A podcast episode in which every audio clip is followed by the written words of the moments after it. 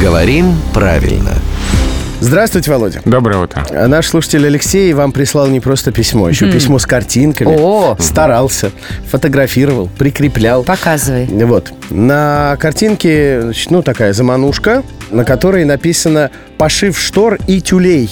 И тюлей. Или и тюлей. Я не знаю, что там Тю- Или имеется виду. тюлень. Видимо, все-таки тюлей. Вы так спокойно отреагировали, что я чувствую, что все нормально, ошибки никакой нет. И вообще, тюль это она или он? Э, Тюль это он, и слово тюлей, форма тюлей вполне нормально. Тюль употребляется во множественном числе, и здесь ошибки нет. Ох ты ж!